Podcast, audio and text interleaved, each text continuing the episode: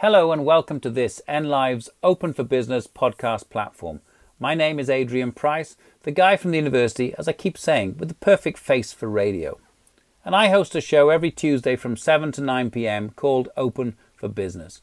Open for Business celebrates the very best of business in Northampton and Northamptonshire and brings together business, civic, charity, and indeed academic leaders to talk about the business environment, to talk about initiatives and projects, especially where, they're, where they are all working together for the good of the community. So, enjoy these extended interviews on this podcast. They're now set up as a standalone for you to savor and uh, to learn from some of the movers and shakers in the county. Enjoy. Well, our regular listeners know that we try to make this show um, quite upbeat, and um, you know, always sort of looking for the the best in the local community, etc. But it has been a difficult year; we cannot deny it, and we are running at something like sixty thousand more deaths this year than would have been expected. So, my next guest has come up with a very interesting concept, which is dead happy. And that, you know, has a play on words in many ways that we're always trying to be happy, but this is a concept and a business that's related to to death and to perhaps overcoming some of the taboos. So, welcome to Phil Zeidler. He's the co-founder of Dead Happy. Phil, this is a very interesting and unusual business, isn't it? What are its origins? Yeah, uh, well, it's an excellent question, Adrian, and thank you for having me on. Um, the origins, really, in my background is I, have set up in, over time many insurance businesses, um, uh, mainly general insurance businesses. Um, but I met my co-founder. Well, uh, sorry, I should go back one step further. Actually, in 2005, I was I was very seriously ill. I was on intensive care in Northampton General Hospital. Um, I effectively had an infection that went septic, and I I was very close to death. Um, uh, I know this because my wife, who is one of the doctors, one of the consultants there, so um, knew exactly what was going on um, I had a conversation, and they got to the point where you know, there was nothing more they could do, and it was just wait and see. And I was obviously lucky; I pulled through. Um, and that does get you to reflect a little bit differently on life when you've come through something like that.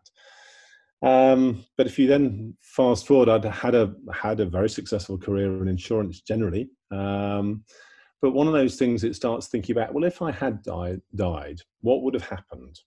Actually, I had two young children, I had a family, I had broader responsibilities with business. Um, and that's something that played on my mind for some time. Um, and ultimately, I met my co founder, uh, Andy Knott, um, a few years ago, who'd had a similar sort of experience. And of course, when you think about it, um, death is, is, is one of those topics that is possibly what we believe is one of the last taboos. Very few people talk about it, but it's the only thing that actually is going to happen we are all dying.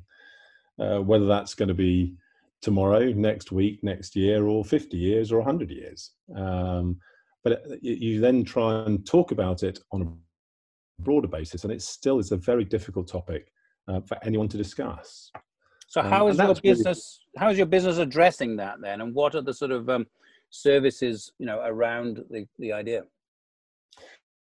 Well, so, so, where we came at it, this is uh, I came at it from an insurance perspective, and what I discovered was that life insurance. There's 8.5 million people in the UK who have no life insurance, and that's fine because not everyone has to have life insurance by any means. But there's an awful if if someone to die unexpectedly, um, and 20% of males die between the ages of 18 and 70.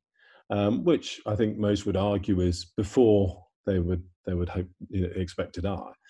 Um, then you know if you if that happens to you, um, then a lot of people haven't thought about and talked about death or planned for it, um, and it's all related to this taboo um, of how death services are sold. They're sold in a very morbid way. They're a very a very uh, inaccessible way in hushed tones, and we think this is an unhealthy attitude because we think it is the one thing that we know that's going to happen. So why can't we, as a society, better talk about it and therefore plan for it, so that as and when this inevitable end happens, you know, uh, all our nearest and dearest, whilst having to deal with the tragedy, are better able to deal with it because they've been able to talk about it and plan for it, and their future uh, beyond the death of that loved one is so much more secure and so much better.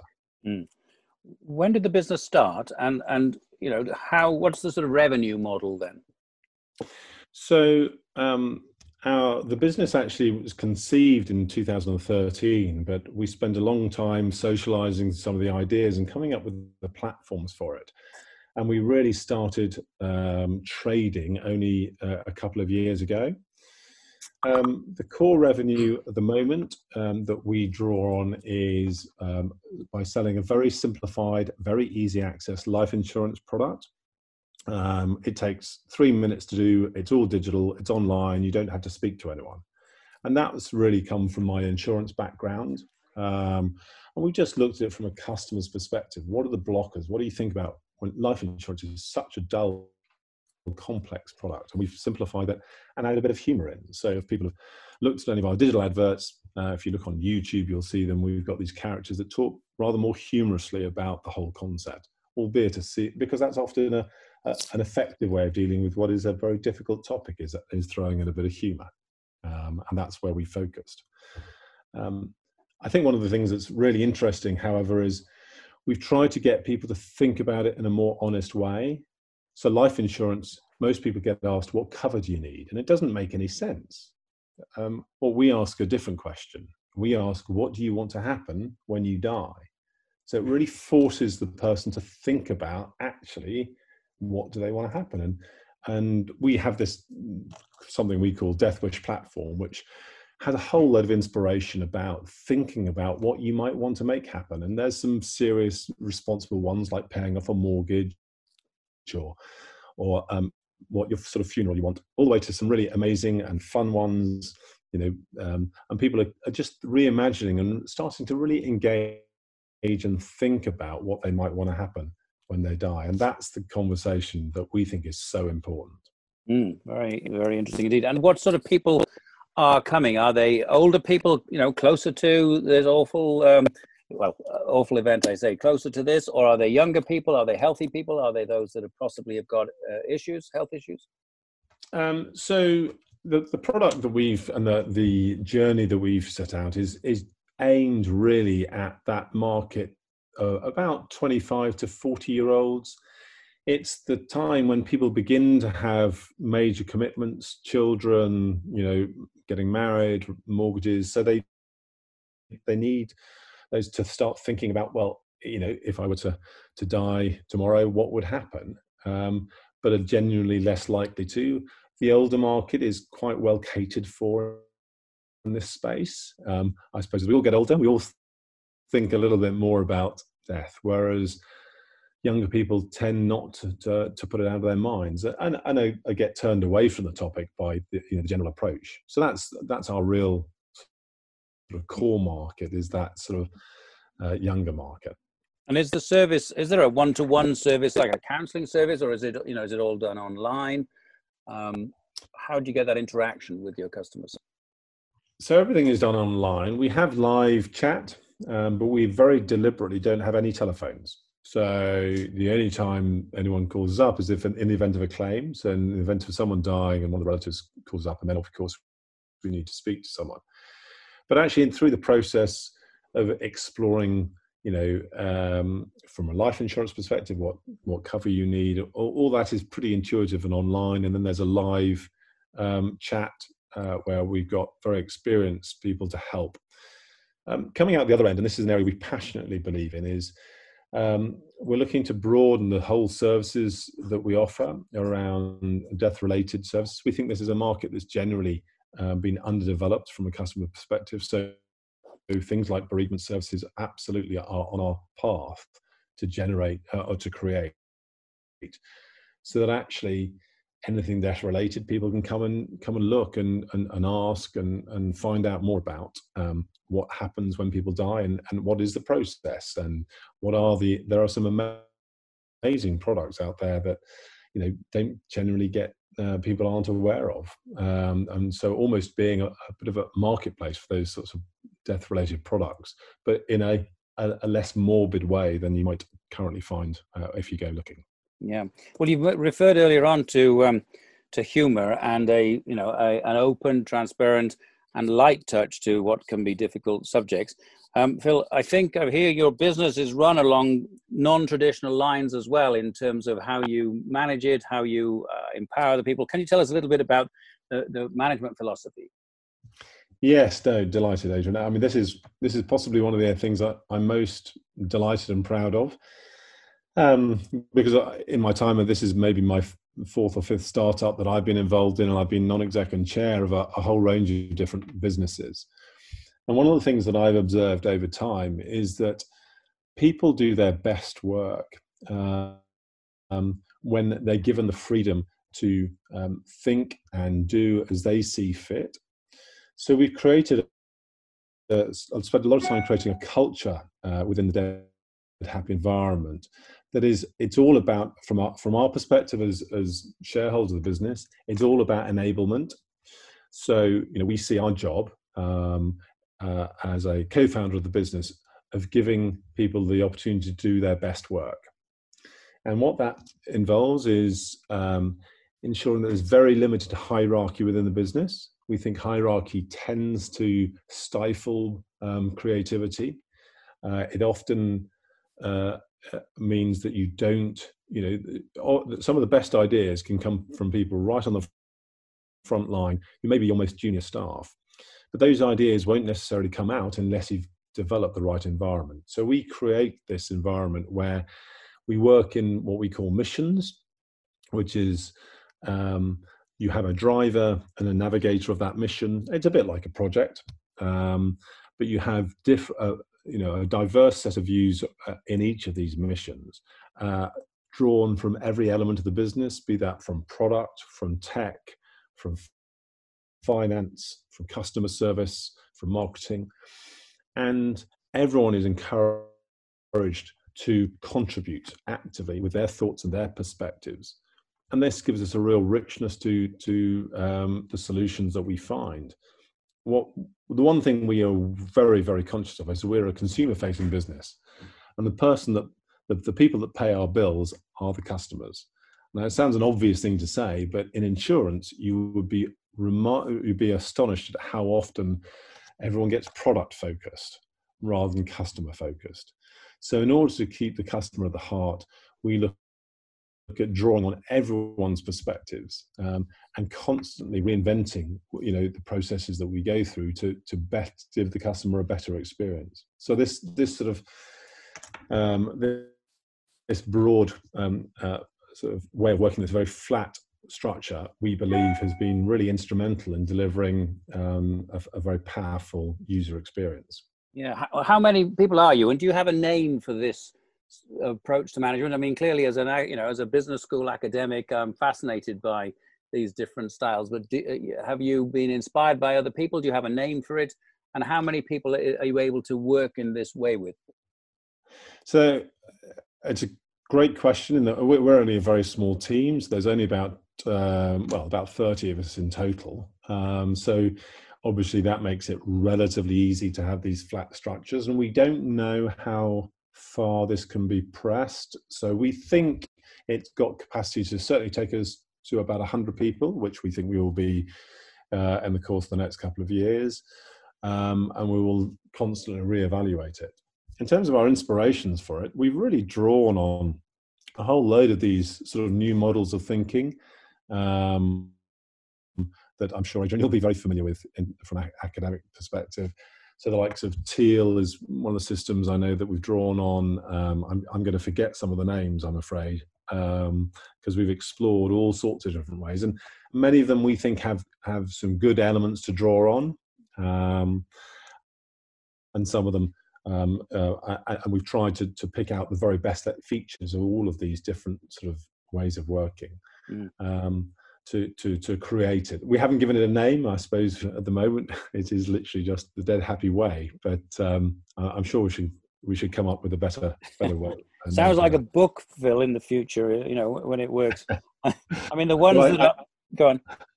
I can tell you, um, uh, one of my uh, one of my colleagues um, has definitely going. He, he, he constantly refers to the book he's going to write, um, and he's been instrumental in this. Um, it's, I mean, I think at, at its heart, most people would recognize, be that you know um, employees or employers, that people do their best work when they're happy, yeah. um, and actually that is a fundamental guiding light.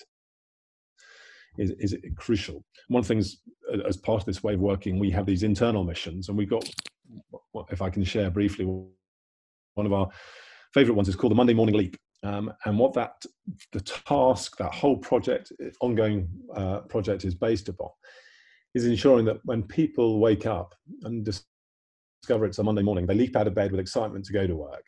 Now uh, that's a big ambition you know, we accept. Um, but actually we we feel that, that having that focus has really helped us adopt lots of very simple things um, that have created a brilliant environment where people love to be. Um, and as I say, we we understand that it's early days for us, and we can't sort of claim uh, any huge victories with our ways of working so far in terms of the way forward for for every business. But certainly for us at Dead Happy and and and, and the staff there, um, they I think if if you spoke to any one of them, they would they really value the culture that we've created and they feel valued, which is of course crucial.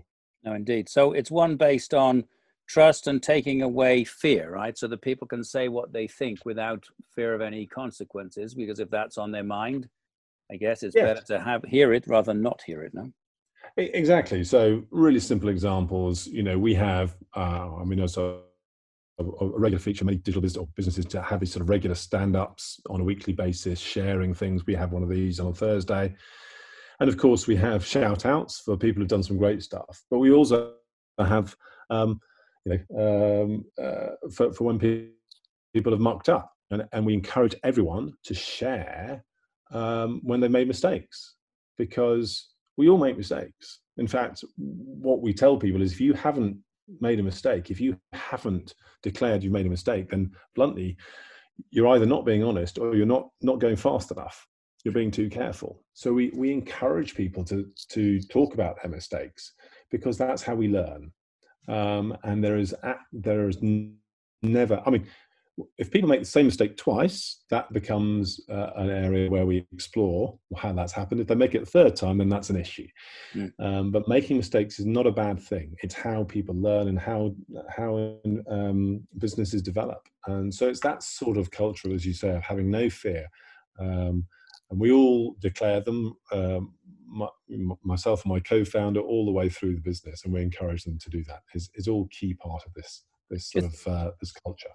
Do you think though it's it can only work in a sort of um, what's sort of relatively um, flat hierarchy, but it's, where the people are of the sort of same, I don't know, educational attainment or same level of authority, like an architect's practice, as against, say, in a factory where you might have PhDs down to, you know, people who've left school at 16 on the factory floor.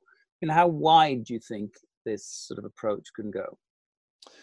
I don't, uh, we don't see, you know, for, on principle, we don't see why that should be a barrier because, you know, the nature of a mistake um, you know, and, and the, and, the, size of the mistake and the impact of a mistake will vary hugely, and that's irrespective um, of of any uh, you know of, of, position that you hold.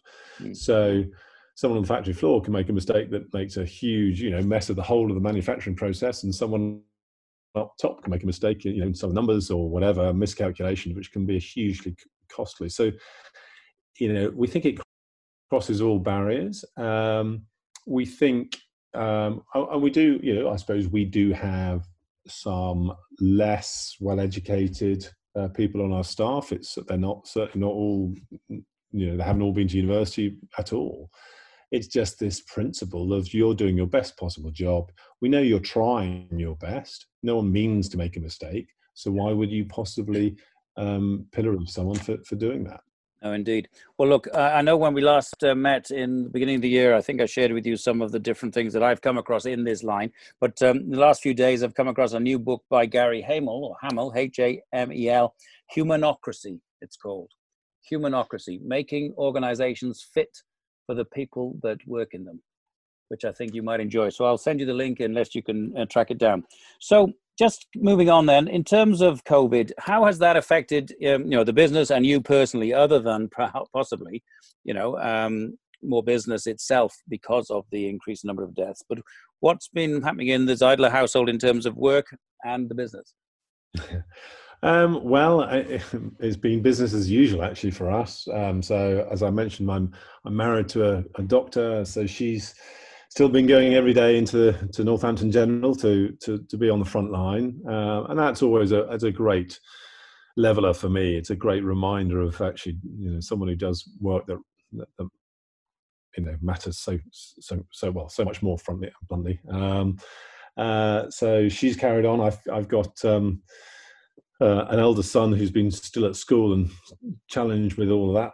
Um, but he's he's at A levels, so he's been under our feet, but doing his best. And then, from my perspective, you know, in lockdown, we've got flexible working anyway. We've always had that. Um, again, part of our culture is that you know you don't have to be in the office. You, you don't have to do. You, you, can wear what you like. You can come and go as you like. You know, you can do as many hours as you like from wherever you like. That's all part of the culture. So it really made no impact on our business. Um, the lockdown, it just meant that people were enforced to be at home rather than choosing to go into an office uh, uh and meet up with people occasionally. So, like everyone, we've we've got all even better at using Zoom.